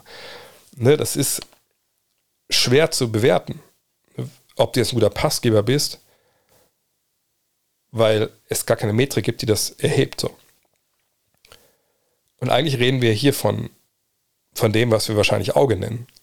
also nicht Klaus Augenthaler, Legende hier in Wolfsburg, aber ähm, es geht darum, was sehe ich? Also wenn ich von, von, von Sigma jetzt äh, ausgehe, wenn ich im Lobpost den Ball kriege, wo sehe ich die Cuts? Wo sehe ich die freien äh, Mitspieler? Äh, Habe ich das Auge dafür? Und ich weiß nicht, ob er selber Basketball spielt. Das hat, glaube ich, jeder Trainer schon mal gemacht, wenn man einen Spieler hatte, der vielleicht irgendwie sich zu viel geworfen hat oder man, man wollte mal genau schulen, gerade junge Spieler auch, dass sie eben mal den Ball passen. Dass man sagt, pass auf, wir spielen jetzt 5 gegen 5, aber du darfst nicht werfen.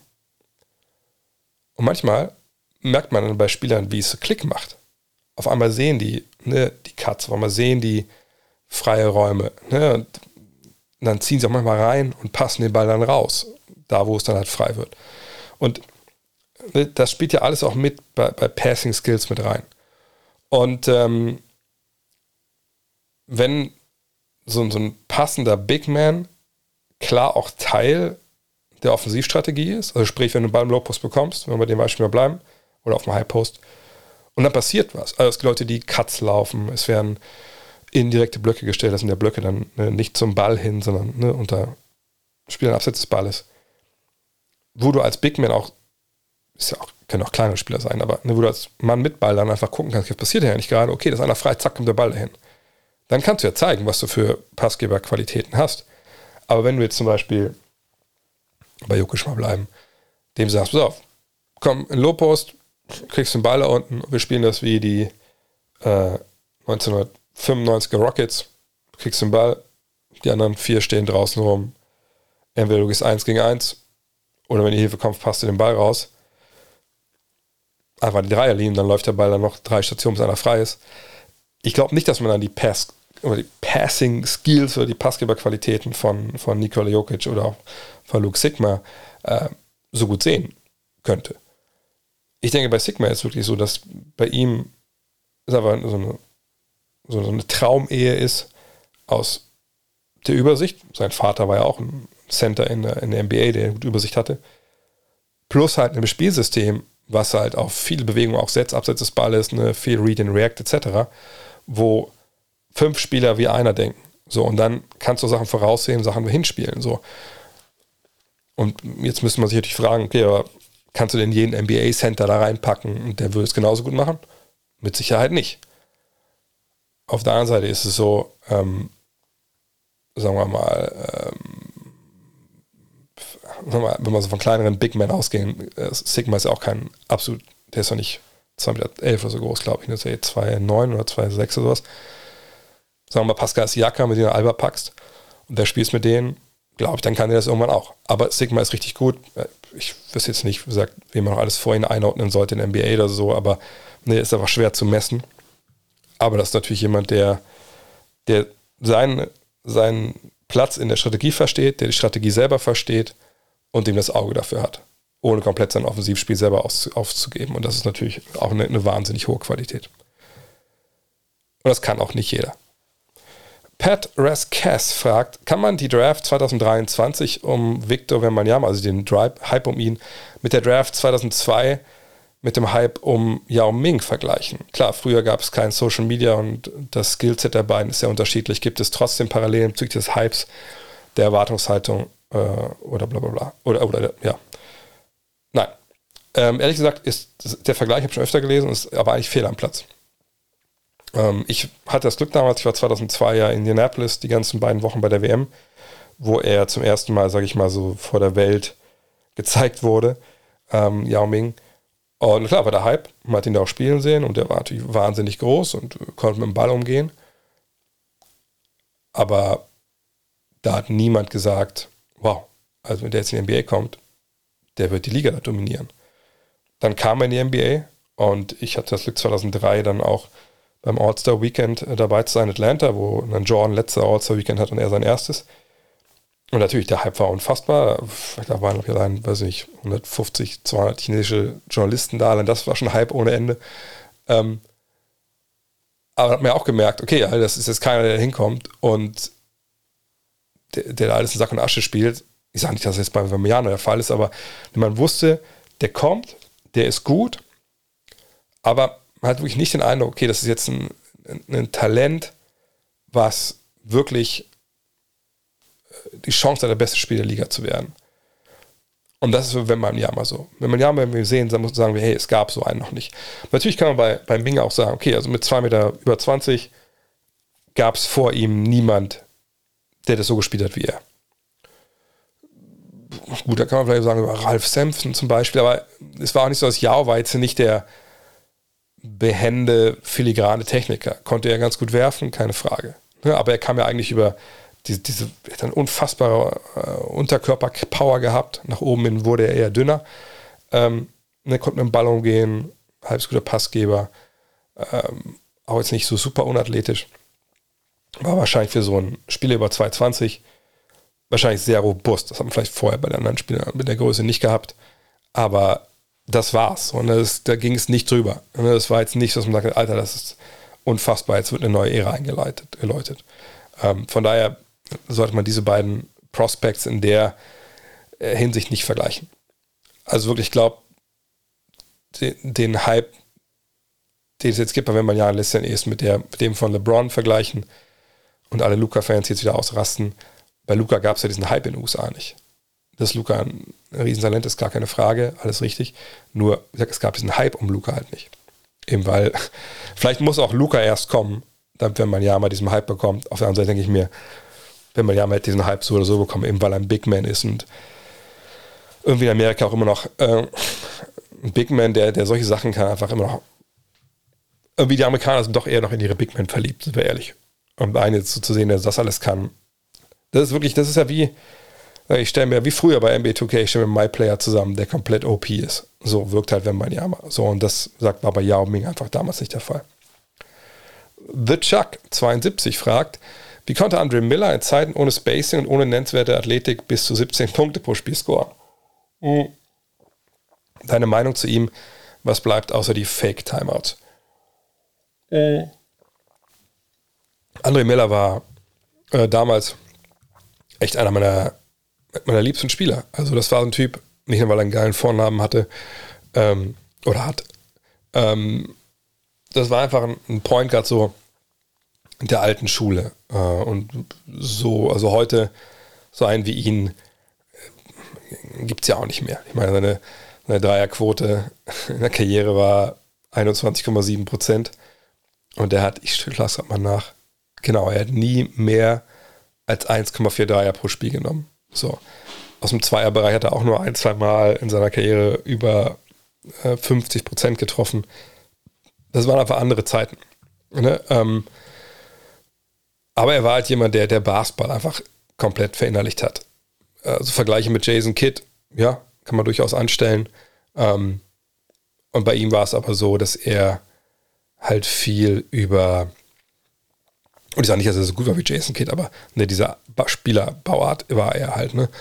Ähm, was bei ihm einfach das Ding war, der hat ein Team genommen, auf seine Schultern gepackt, sagt, ja, ich erkläre euch, wie wir das machen, ne? du läufst da an, du läufst da an, wirklich ein Floor General, wie gesagt, der Professor war eigentlich sein, sein Spitzname damals und kam wahrscheinlich auch genau zur richtigen Zeit, wenn er später gekommen wäre, dann hätte das nicht mehr funktioniert. Man merkt auch bei ihm aber auch schon, ne, dass er schon so ein bisschen rumgereicht wird in seiner Karriere ähm, und ist dann gerade so, so Ü30 halt dann so ein Spieler, klar, den kann man sich holen von der Bank, Backup, Big, äh, Backup Point Guard, das ist dann auch dann so 2013, 14, 15, 16. Spielintelligenz von der Bank, einer, der Ball verteilt. Ist immer gut, tut keinem weh. Ähm, aber heute würde er natürlich nicht mehr so funktionieren, wo man das Spacing braucht. Aber Transition hat er, ist dann damals gut gelaufen. So ein bisschen Mitteldistanz war so sein Ding. Auch ein bisschen bulliger unterwegs gewesen. Einfach ein geiler Typ und hat mir mal eines der legendärsten Interviews gebracht, was ich, äh, was ich jemals äh, führen durfte. Ich weiß nicht, ob ich schon mal erzählt habe hier, dass 2002 war ja Team USA, was er damals auch verliert.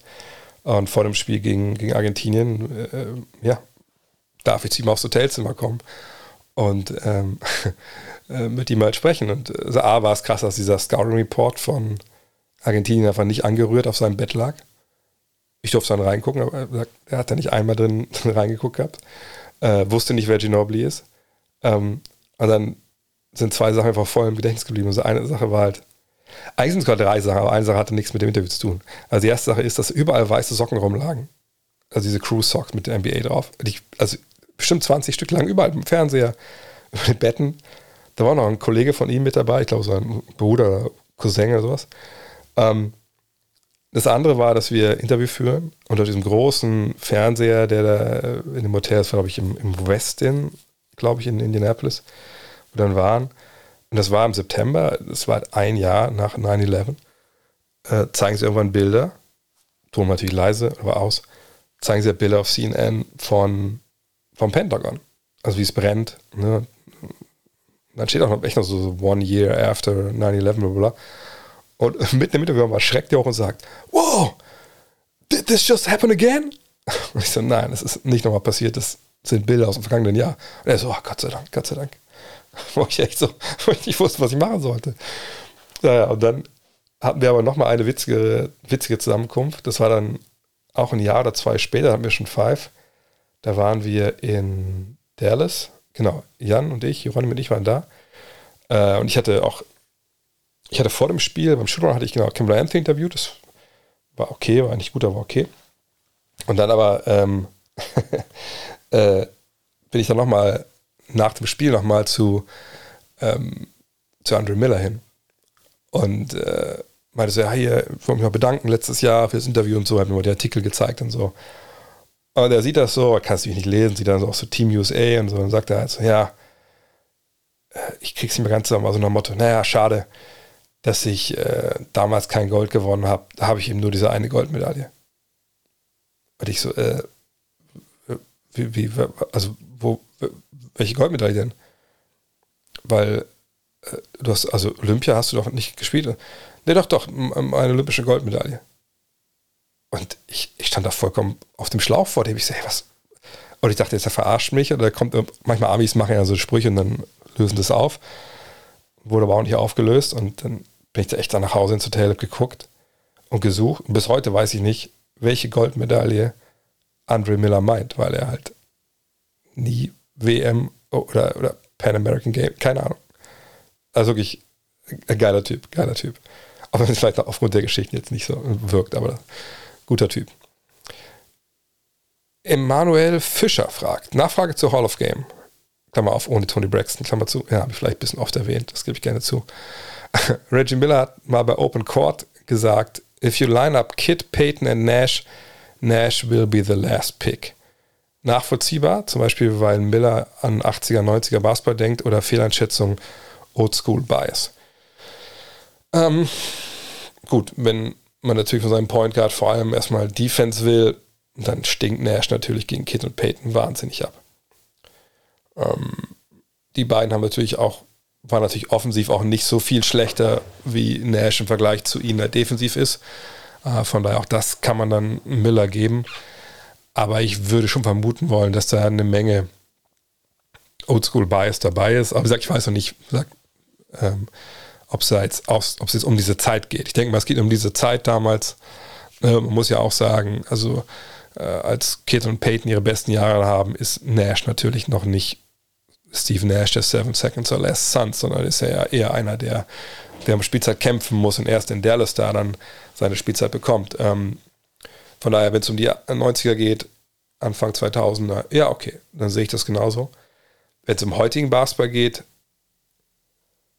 man geht davon aus, dass Kid und Peyton eben nicht den Dreier früher in ihrer Karriere entwickeln oder im Fall von Peyton überhaupt mal entwickeln, dann wäre ich wieder bei Nash. Aber wie gesagt, ich weiß nicht, wie die, wie die Frage da jetzt genau gestellt war. Mojo McFly fragt, war vergangene Woche zu spät dran, da aber diese Woche schon wieder Thema bei dir im Podcast. Hier jetzt auch mal eine Frage zum Thema Schrittfehler. Woher kommt denn die eigentlich ganz entspannte Einstellung der NBA-Refs zum Thema Schrittfehler? Oh, lange Tradition, unklaren Ursprungs, unausgesprochenes Gentleman's Agreement für besseren Spielfluss. Ja, das ist eine gute Frage. Äh, ich meine, zum einen gibt es natürlich diesen Gather Step äh, in der NBA, der ja aber ein Unterschied ist zur äh, Fieberregelung und ähm, so erklären die NBA-Referees dann viele Szenen, die so ein bisschen zweifelhaft sind, weg. Okay. Verstehe ich. Ähm, also verstehe ich nicht, warum man das so einbaut, aber mein Gott, ist halt so. Aber natürlich gerade und letzte Woche die Szene, um die es ging, was der Mojo hier meint, ist ja die Szene von John Morant und Ben Simmons, wo Ben Simmons auf ihn zuläuft und er löst das Standbein auf und äh, ja, der Ref sieht es halt nicht, er wechselt das Standbein und muss eigentlich abpfeifen. Ähm, ich weiß es wirklich nicht. Ähm, klar gibt es diese These, naja, genau, wie es auch hier steht, Spielfluss und die Spieler sollen das Spiel entscheiden, nicht die Referees und äh, niemand will diese Pfiffe, die dann auch vielleicht der Otto-Normal-Fan gar nicht mehr versteht, weil hat sich auch keiner aufgeregt wohl in der Halle über den Schrittfehler, der nicht gepfiffen wurde. Finde ich aber ein ziemlich dummes Argument, weil ich denke, naja, wenn du es ein paar Mal gepfiffen hast, dann checken es die Spieler auch mehr und dann, äh, und die Fans, die es checken, sind dem nicht so angewidert. Aber aus welchen Gründen ist es halt leider so, wie, wie es ist. Und ähm, ich kann jeden verstehen, der dieser These nachhängt. Naja, es geht ja ums Geld, Entertainment. Und wenn die Sachen wegpfeifst, dann ist es halt kein Entertainment mehr. Ich, ich frage mich wirklich auch, was bei den Refs dann vor sich geht. Also ab und zu pfeifen sie ja Schrittfehlen, dann wieder nicht. Und da würde ich mich wirklich mal gerne mit dem Referee drüber unterhalten. Ähm, einer, der wirklich auch Planer, liebst auch einen älteren Referee. Ähm, vielleicht ist das mal eine Idee für einen Podcast für die nächsten Wochen, Monate. Ähm, weil ich kann die Frage jetzt nicht beantworten. Ich kann nur sagen, dass ich scheiße finde, nach wie vor. Dass man, ich meine, als ich, als ich angefangen habe mit, mit Pfeifen vor Ewigkeiten, da wurde auch mal gesagt, ja, pass auf, also wenn, keine Ahnung, äh, einer begeht einen Schrittfehler beim Loslaufen im, im Rückfeld. Also ist ja keine Ahnung, Beispiel wäre, Ball wird eingeworfen zu einem Spieler, alle, alles, alles ist schon nach vorne zurückgelaufen, die Defense, es ist kein Druck da und gar nichts und der äh, Spieler macht einen Schritt zu viel und dribbelt dann erst los. Dass man dann als Referee sagt, okay, äh, lasse ich durchgehen, ist zwar eine Regelüberträgung, aber hier gibt es keinen Nachteil, er hat sich keinen Vorteil verschafft durch diese Szene, durch diese Aktion. Wenn er das durch Vorfeld macht, um im Spiel vorbeizukommen, dann pfeife ich's. Sowas gibt es auch bei der Fieber. Ich weiß nicht, was heute noch so ist, aber kann ich mir gut vorstellen. Ähm, aber in der NBA ist es einfach, es sind so viele Szenen. Und nicht mal irgendwelche Szenen, wo man irgendwie so Zapruder-Filmmäßig nur Frame bei Frame nach vorne skippt, sondern man sieht ganz klar, was da Schrittfehler sind. Da tut sich die Liga einfach keinen Gefallen mit, wenn ich ehrlich bin. Joe Barry hat noch eine Frage heute. Ich sehe wieder eine, oder deine Gut Next Division beim Basketball.de Manager. Wie läuft es bei deinem Team? Habe ich was verpasst? Wie ist das Passwort? Oder ist es geheim diese Saison? Nee, kann ich direkt sagen, ist nicht meine Gruppe. Äh, ich habe dieses Jahr es nicht geschafft, ähm, irgendwas äh, Richtung Fantasy zu machen und äh, deswegen, also es ist nicht, habe ich nicht mit zu tun. Dieses Jahr muss das Manager-Spiel ohne mich auskommen. Prinz Physio mit der letzten Frage. Die NBA ist eine Liga mit einem gewissen moralischen Anspruch, wie man an der BLV, BLV-Bewegung, BLM wahrscheinlich, also Black Lives Matter-Bewegung gesehen hat. Auch wenn es viele Spieler nicht direkt betrifft, würde mich interessieren, ob sich Spieler oder Funktionäre schon zur Iran-Revolution geäußert haben.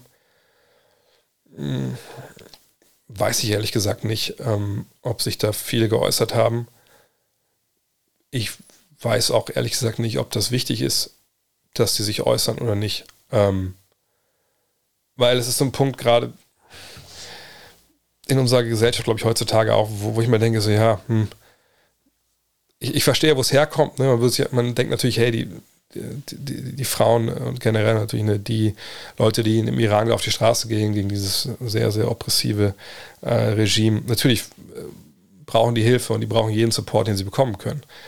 Aber ähm, da jetzt immer von jedem von uns, den wir vielleicht irgendwie gut finden, oder sich dessen Sport wir gucken, dessen Filme wir uns anschauen, oder dessen Musik wir hören, zu erwarten. So, jetzt gucke ich mal auf Social Media, da muss ich langsam äußern zu den Vorgängen im Iran oder in der Ukraine oder muss ich mal gegen Nazis positionieren. Ich weiß immer nicht, ob, ob das immer so der richtige Weg ist. Du wisst, was ich meine. Ne, also, ähm, ich, ich, also zumindest für mich. Ich denke immer so, es gibt ja einen gewissen moralisch-ethischen Grundsatz, den wir als Menschen so alle in uns drin haben. So, und äh, ich denke, da gehört auch dazu, naja, friedliche Demonstranten da zusammen äh, oder sogar ins Gefängnis zu stecken, zu foltern oder sogar zu töten. Das geht halt nicht. So. Ähm, und wahrscheinlich fängt es auch schon viel früher an, worauf man sich dann so einigen kann, was eigentlich nicht geht. So. Aber muss ich dann jetzt von Luka Doncic, von LeBron James, von Maximilian Kleber äh, oder von John Clarkson das hören, dass der das genauso sieht? weiß ich nicht. Hilft das den, äh, den Frauen oder den Menschen im Iran, wenn LeBron James sagt, ich möchte nicht mehr, dass meine Schuhe im Iran verkauft werden? Weiß ich nicht. Also würde ich ja vermuten eher nicht. So. Ich denke auch, es ist ziemlich egal, ist nicht falsch verstehen, ist ziemlich egal, wie oft wir in der Basketball-Bubble, und das zieht sich von jedem kleinen Twitter-Account hoch bis zu Adam Silver, wir können jeden Tag tweeten, Free Britney Griner. Ich glaube kaum, dass da irgendwo im Kreml irgendjemand sitzt, der denkt, oh Gott, oh Gott, ich habe jetzt mal nach dem Hashtag gesucht. Hier sind eine Million Tweets, wir müssen langsam mal was tun, wir müssen die Frau freilassen. So. Ne? Also, ich glaube, man kann ja sich dafür interessieren, was vielleicht dann ne, äh, Leute darüber denken, die man auch kennt, die prominent sind. Aber am Ende des Tages ist es wahrscheinlich ziemlich egal. So. Es sei denn, man vermutet, die finden das geil oder so. Und im Zweifel ist es so, dass natürlich, ne, wenn ich Afroamerikaner bin und ich spiele in der NBA, dann ist die Black Lives Matter Bewegung für mich eine, die mich betrifft die, mich betroffen hat, als ich aufgewachsen bin, mich jeden Tag betrifft, wenn ich vielleicht mit meinem schnellen Auto äh, durch die Stadt fahre, langsam und trotzdem werde ich von der Polizei angehalten, weil die nur einen Schwarzen drin haben sitzen sehen.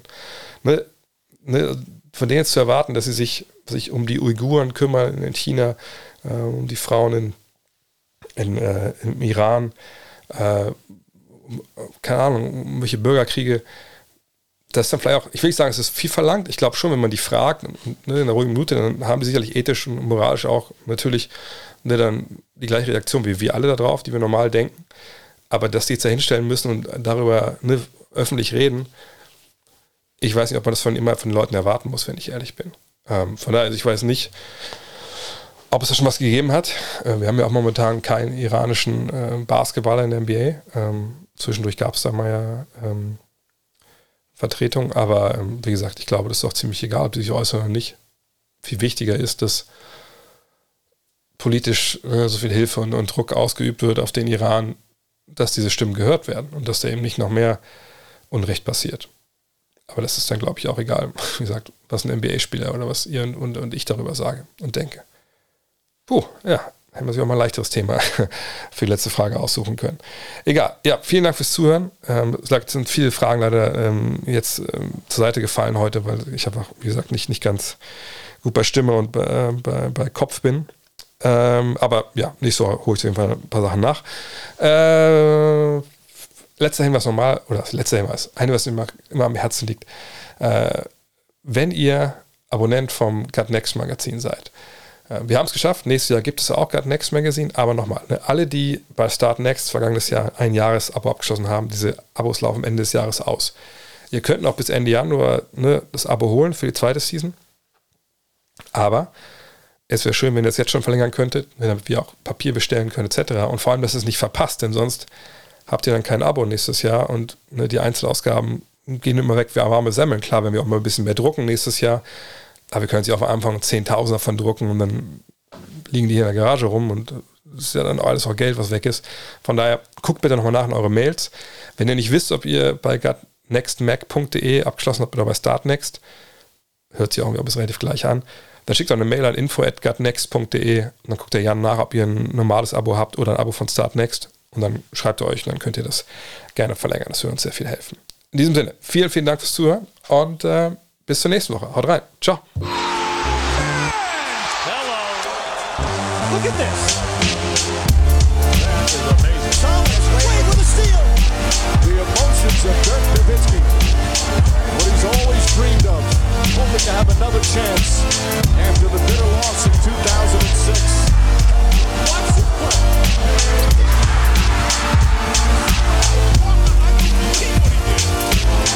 That is amazing.